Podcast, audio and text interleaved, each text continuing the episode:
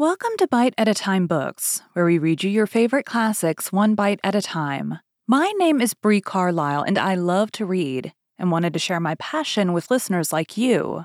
If you enjoy our show, be sure to follow us so you get all the new episodes. If you want to see exclusive behind the scenes of our show, join our Patreon. We would also love for you to drop us a rating on your favorite podcast platform and share our show with your friends. You can catch us on all the social medias at Bite at a Time Books. We are now part of the Bite at a Time Books Productions Network. If you ever wondered what inspired your favorite classic novelists to write their stories, what was happening in their lives or the world at the time, check out Bite at a Time Books, Behind the Story, wherever you listen to podcasts. Today we will be continuing The Three Musketeers by Alexandre Dumas. 20. The Journey. At two o'clock in the morning, our four adventurers left Paris by the Barriere Saint Denis. As long as it was dark, they remained silent in spite of themselves. They submitted to the influence of the obscurity and apprehended ambushes on every side. With the first rays of day, their tongues were loosened. With the sun, gaiety revived. It was like the eve of a battle. The heart beat, the eyes laughed, and they felt that the life they were perhaps going to lose was, after all, a good thing. Besides, the appearance of the caravan was formidable.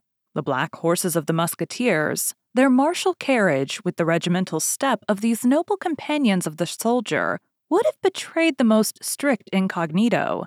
The lackeys followed, armed to the teeth. All went well till they arrived at Chantilly, which they reached about eight o'clock in the morning. They needed breakfast and alighted at the door of an auberge, recommended by a sign representing St. Martin, giving half his cloak to a poor man. They ordered the lackeys not to unsaddle the horses and to hold themselves in readiness to set off again immediately. They entered the common hall and placed themselves at table. A gentleman who had just arrived by the route of Dammartin was seated at the same table and was breakfasting. He opened the conversation about rain and fine weather. The travelers replied.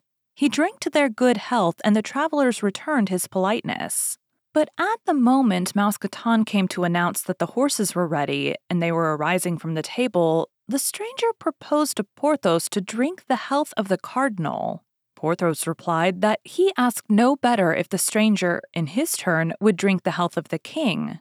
The stranger cried that he acknowledged no other king but his eminence. Porthos called him drunk, and the stranger drew his sword. You have committed a piece of folly, said Athos, but it can't be helped. There is no drawing back. Kill the fellow and rejoin us as soon as you can. All three remounted their horses and set out at a good pace, while Porthos was promising his adversary to perforate him with all the thrusts known in the fencing schools.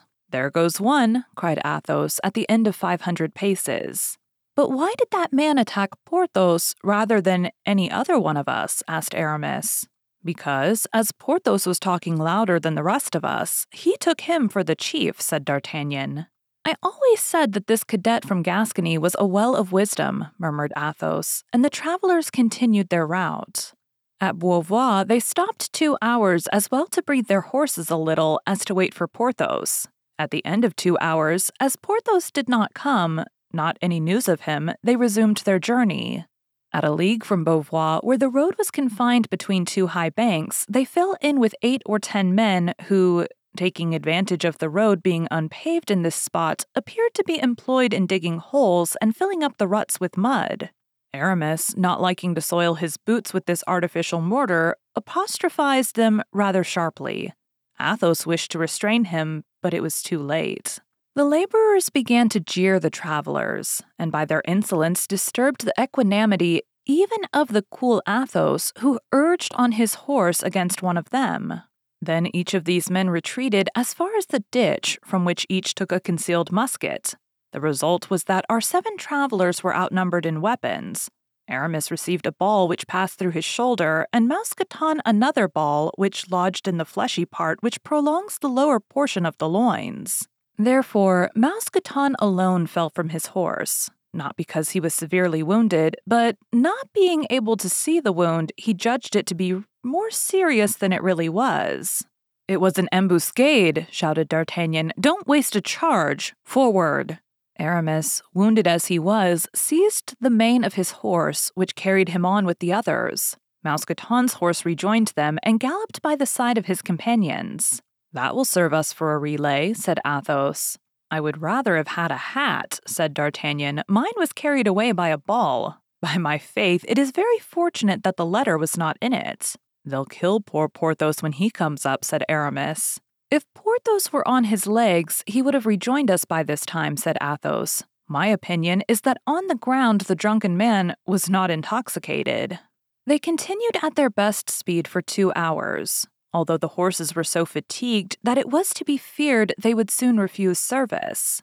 The travelers had chosen crossroads in the hope that they might meet with less interruption, but at Crevecoeur, Aramis declared he could proceed no further, in fact, it required all the courage which he concealed beneath his elegant form and polished manners to bear him so far.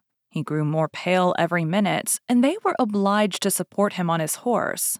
They lifted him off at the door of a cabaret, left Bazin with him, who, besides in a skirmish, was more embarrassing than useful, and set forward again in the hope of sleeping at Amiens. Morbleu, said Athos, as soon as they were again in motion. Reduced to two masters in Grimaud and Planchet. Morbleu, I won't be their dupe. I will answer for it. I will neither open my mouth nor draw my sword between this and Calais. I swear by. Don't waste time in swearing, said D'Artagnan. Let us gallop if our horses will consent. And the travelers buried their rowels in their horses' flanks, who thus vigorously stimulated recovered their energies. They arrived at Amiens at midnight and alighted at the Auberge of the Golden Lily. The host had the appearance of as honest a man as any on earth. He received the travelers with his candlestick in one hand and his cotton nightcap in the other. He wished to lodge the two travelers each in a charming chamber, but unfortunately, these charming chambers were at the opposite extremities of the hotel. D'Artagnan and Athos refused them. The host replied that he had no other worthy of their excellencies, but the travelers declared they would sleep in the common chamber, each on a mattress which might be thrown upon the ground. The host insisted, but the travelers were firm and he was obliged to do as they wished.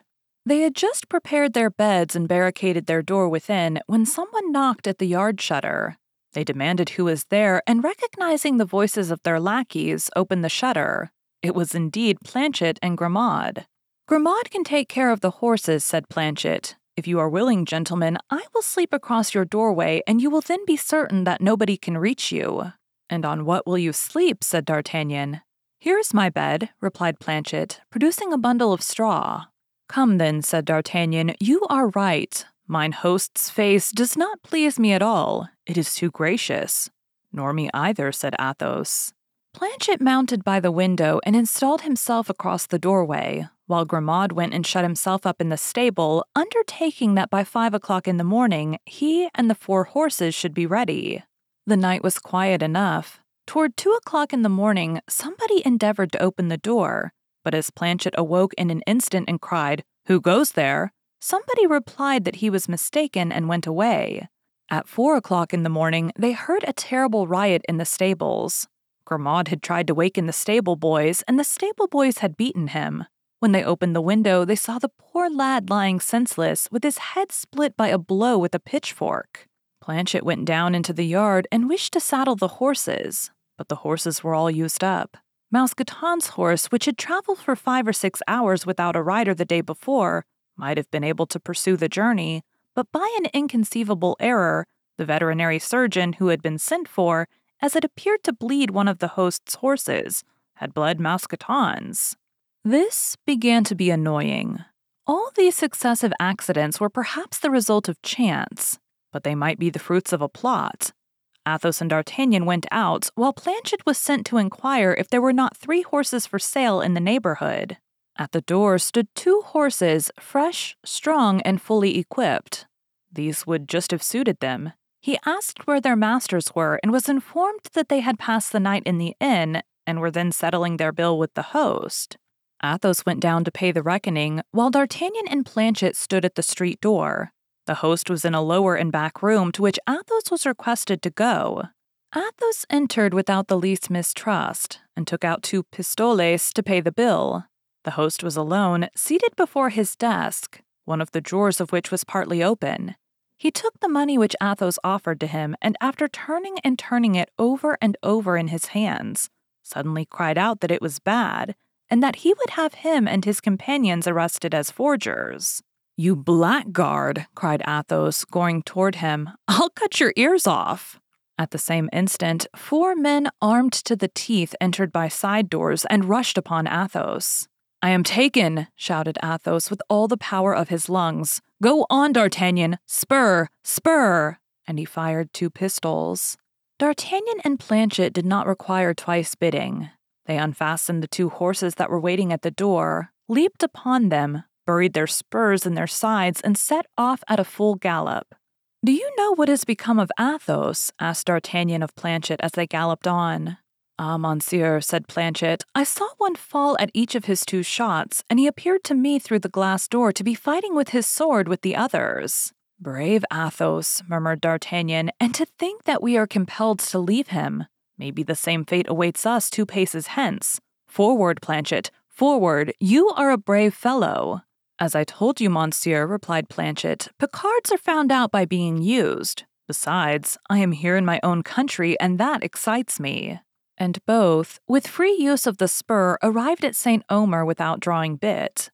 At St. Omer, they breathed their horses with the bridles passed under their arms for fear of accident, and ate a morsel from their hands on the stones of the street after they departed again. At a hundred paces from the gates of Calais, D'Artagnan's horse gave out, and could not by any means be made to get up again, the blood flowing from his eyes and his nose. There still remained Planchet's horse, but he stopped short and could not be made to move a step. Fortunately, as we have said, they were within a hundred paces of the city. They left their two nags upon the high road and ran toward the quay.